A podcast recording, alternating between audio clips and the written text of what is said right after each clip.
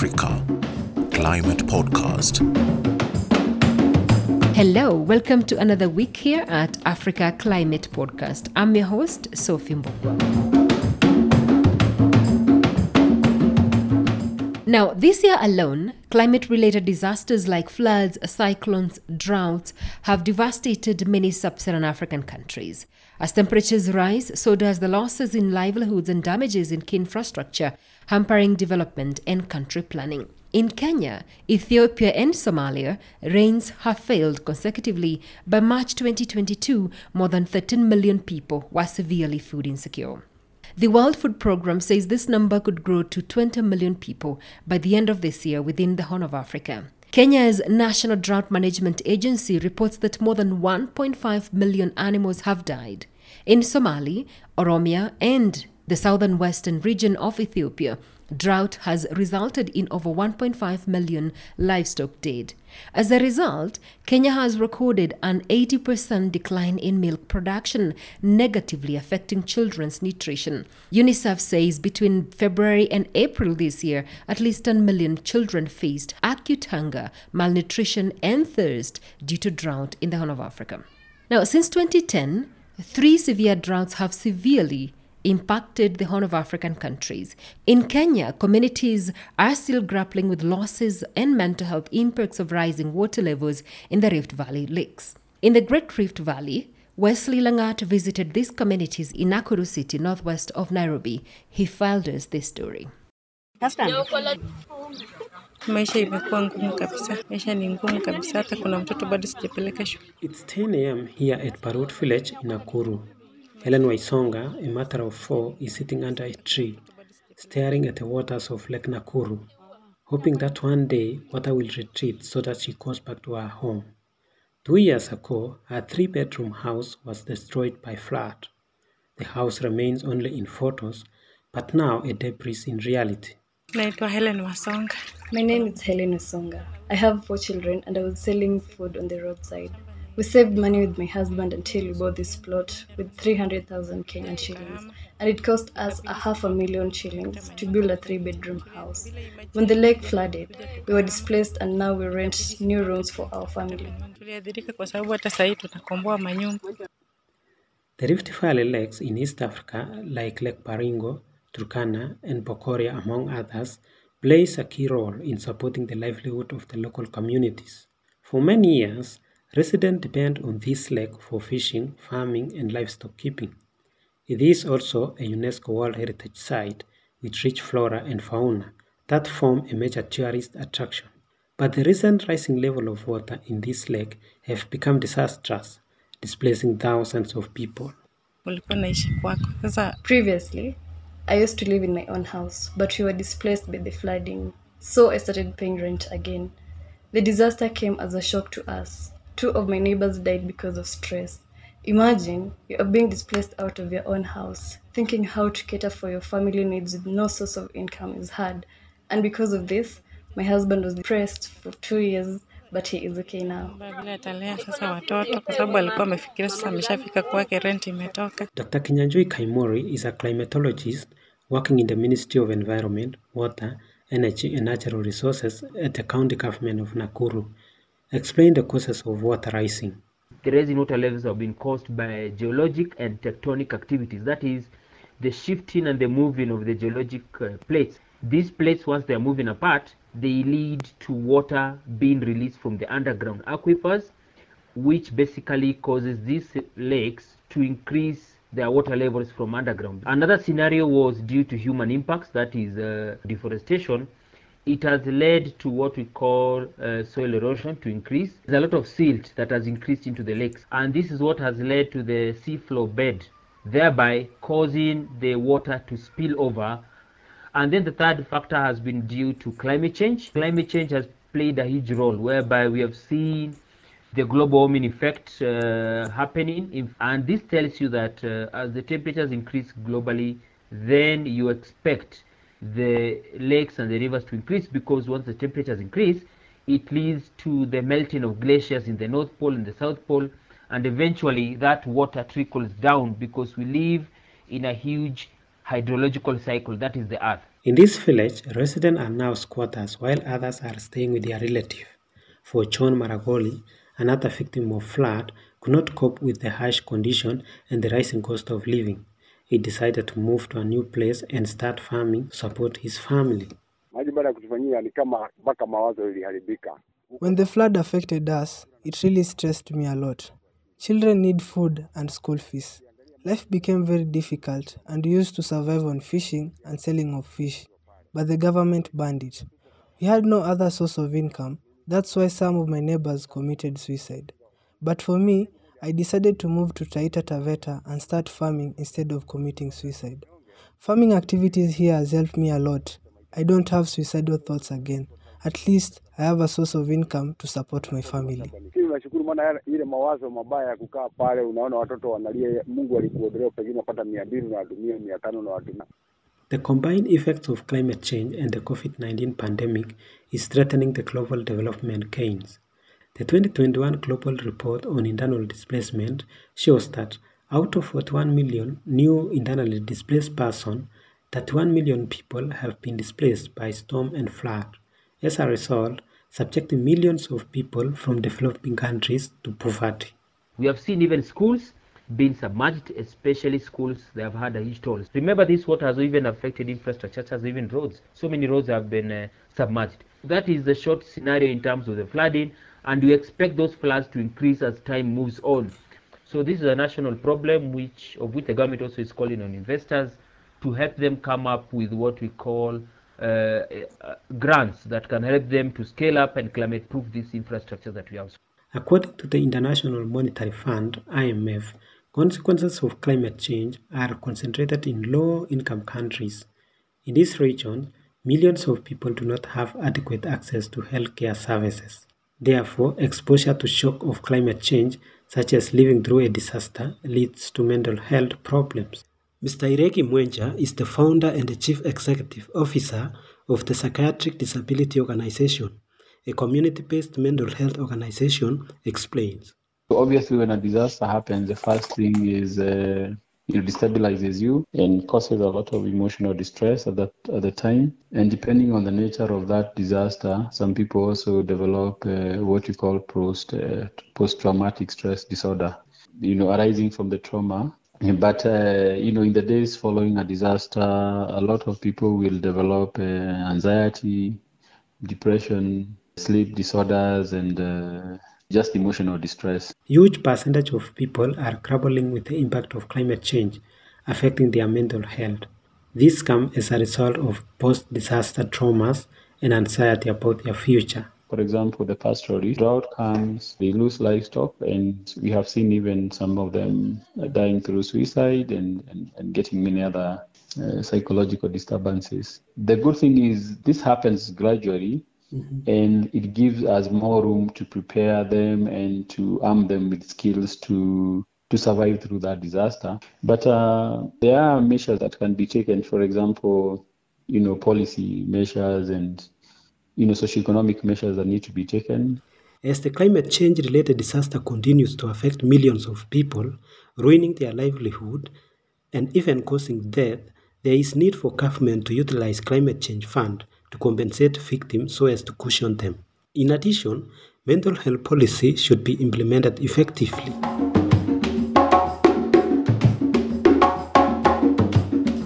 That was Wesley Langat reporting from Nakuru County in the Great Rift Valley. Away from the Horn of Africa, the Sahel, and West Africa, the number of hungry people have quadrupled over the last three years. As of this April 2022, the UN World Food Programme reports 41 million people facing hunger, about 6 million children currently under malnutrition in the Sahel. Now, last month in April, the KwaZulu Natal provincial government said as the rains and floods left 300 people dead, it caused billions worth of destructions to critical infrastructure.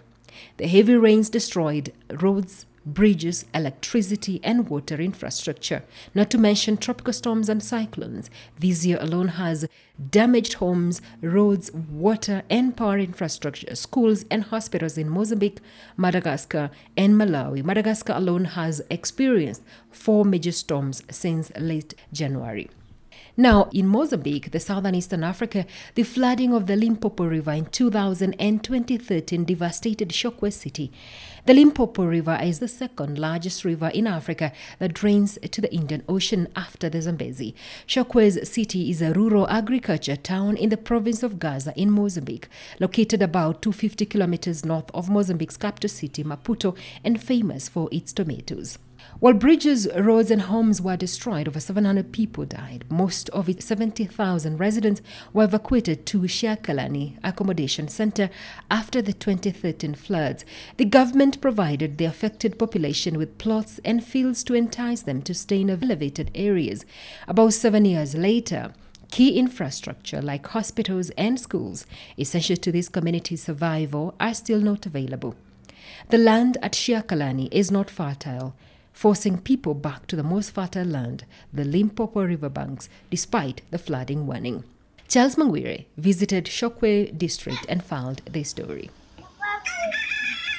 The Chiaquelane Resettlement Center was established to accommodate flood survivors. However, almost half of the nearly 500,000 victims from Maputo, Gaza, and the Inhambane provinces have abandoned the settlement. Communities have returned to their flood-prone homes around and within Chokwe City to reclaim their fertile lands for food production and other income-generating activities. Salda Sabao Bambo, a 44-year-old, is one of the farmers who went back to Chokwe to work in fields and produce their own food. Bambo fled Chokwe floods twice in 2000 and in 2013. Bambo says he returned to Chokwe City after the government and donor agencies discontinued assistance. Because of floods, we fled to accommodation centers. The government gave us plots to build our homes, but the government said we should use our own resources. But there are no fields there to produce our food, so we returned.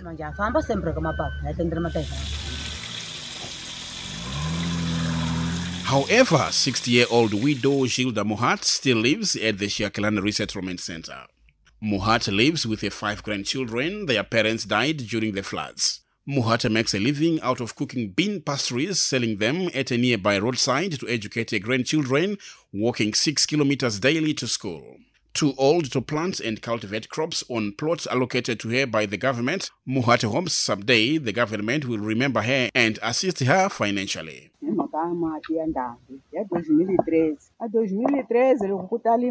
I came here because of the floods, first in 2000, then again in 2013. In 2013, we ran because of rising waters. We lost almost everything from properties, crops, and out animals. On the first days, the government gave us money, food, and other basic needs. Then everything stopped immediately afterwards. They gave us an option of having two homes one in our original villages in Chokwe, where they said we can continue with our activities, but we should run to this place in Chiaquelane whenever there are flood warnings. They gave tents to live in and plots to start planting, but I cannot just live in the tent without anything to survive on. That is when I decided to prepare bean pastries and fat cooks, which I then sell at the market by the roadside.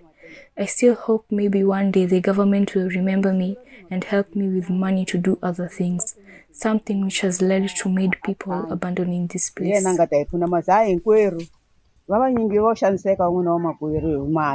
Salvador Fernando, the Chiaquelane village secretary, worry the villagers returning to the flood prone areas are exposing themselves to dangers.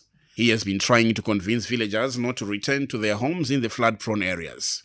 But Fernando says with the government not providing basic amenities like sanitations, electricity, water, and school, there's not much he can do. People left because of hunger and lack of other basic needs. Only a few are left, but the bulk went back to Chokwe and left behind most of their belongings. Here, we do not have water and electricity since we arrived. When government leaders come, we always complain in every meeting we hold, but nothing happens. The other problem is that we do not have a secondary school for our children. We made contributions and built three classrooms. The government encouraged us to continue and promised to build three more. Hunger is a major problem as people plant but it yields nothing. We only get cassava and beans. There is nothing here. In 2021, we received a little government help but was immediately discontinued because it was not enough for everyone. So people just went back to their places of origins in Chokwe. As pessoas já assim, de qualquer maneira, então por isso corram para casa, porque lá tem regadia que faz arroz e milho. Então, essa é a que nós temos. Muitos problemas é água, energia. But what is the local government doing to safeguard these communities affected twice by floods and in danger of the Limpopo River floods in the future? Here is the Chokwe District Administrator, Iseo Muyanga. grande experiência no que diz respeito à gestão. We are creating basic conditions. Chiaquelane now is connected to electricity. In 28th March, we installed a borehole. The borehole has the capacity to provide water to 3,000 people. The Consultative Council has approved the construction of the Chiaquelane Secondary School. This year, with the community making financial contributions to buy building materials for three classrooms, and the government will also add three other classrooms this year. This year, we will also build fully stocked medical depot in that region to enable supply medicine to the entire district. Today, I had a meeting with partners and I asked to build a pharmacy at Chiaquelane. But also, as government, we are thinking about a plan to build a maternity ward, and this is because a referral hospital is already there. The government also planned to put all basic service at Shiakelan because we know that this is a strategic and at any time we can have flood. A experiência mostra que tudo que nós pretendemos construir agora, o nosso objetivo é olhar Chiaquelano, porque é um local estratégico, estratégico onde em nenhum momento haverá cheias. For now, as communities wait for the government to fulfill its promises, the best they can do is return to the flood prone areas to sustain their livelihoods despite future flood warnings. That was Charles Mangwiro reporting from Chokwe in Mozambique. You are listening to the Africa Climate Podcast. Now, these impacts resulting from climate change are exceeding people's ability to adapt. You remember in 2015, nations under the Paris Agreement agreed to work together to ensure the global temperature stays within 2 degrees Celsius. Also, they promised to work towards pushing the global temperatures further down to 1.5 degrees. But the UN scientific body Intergovernmental Panel on Climate Change reports that Africa warms 1.5 higher than the global average. If the globe is at 1.5 degrees warmer, most of Africa will be at least at 3 degrees Celsius warmer. As a result, the concept of loss and damage is becoming a reality. Loss of livelihoods, habitat, and species is irreversible. Damages to roads and infrastructure can be repaired, but who pays for these losses and damage? Historically, developed countries are responsible for the current levels of warming, having developed using dirty fossil fuels, leading to high level of carbon in the atmosphere. The G20 countries alone are responsible for 80% of global warming, while Africa is responsible for about 4% of warming. To address the loss and damages resulting from the climate change, the Warsaw International Mechanism, or WIM, was established in 2013. Five years later, the Santiago Network on Loss and Damage was established to begin work. The Santiago Network would assist networks, experts, and organizations at local, national, and regional levels in developing countries vulnerable to the adverse effects of climate change. But last year in Glasgow, the issue of loss and damage became highly charged politically. Among the issues developing countries needed a new financial facility to address loss and damage. Unfortunately, developing countries lost the battle as the United States strongly opposed the establishment of the new financial facility. This push continues at COP27 later this year. That is all we had for you today. Remember, the Africa Climate Podcast is available on Apple, Spotify, and Google. And you can also access it on our website, www.africaclimateconversations.com. Remember, you can also reach us for any comment or Questions using info at africaclimateconversations.com. Next week, Batuan, we will have a swap program from DW, The Living Planet, on climate impacts and solutions from Africa. But after that, we will continue with our normal programming after the DW swap. I will see you soon. Kwaheri. My name is Sophie Mbokwa. Africa Climate Podcast.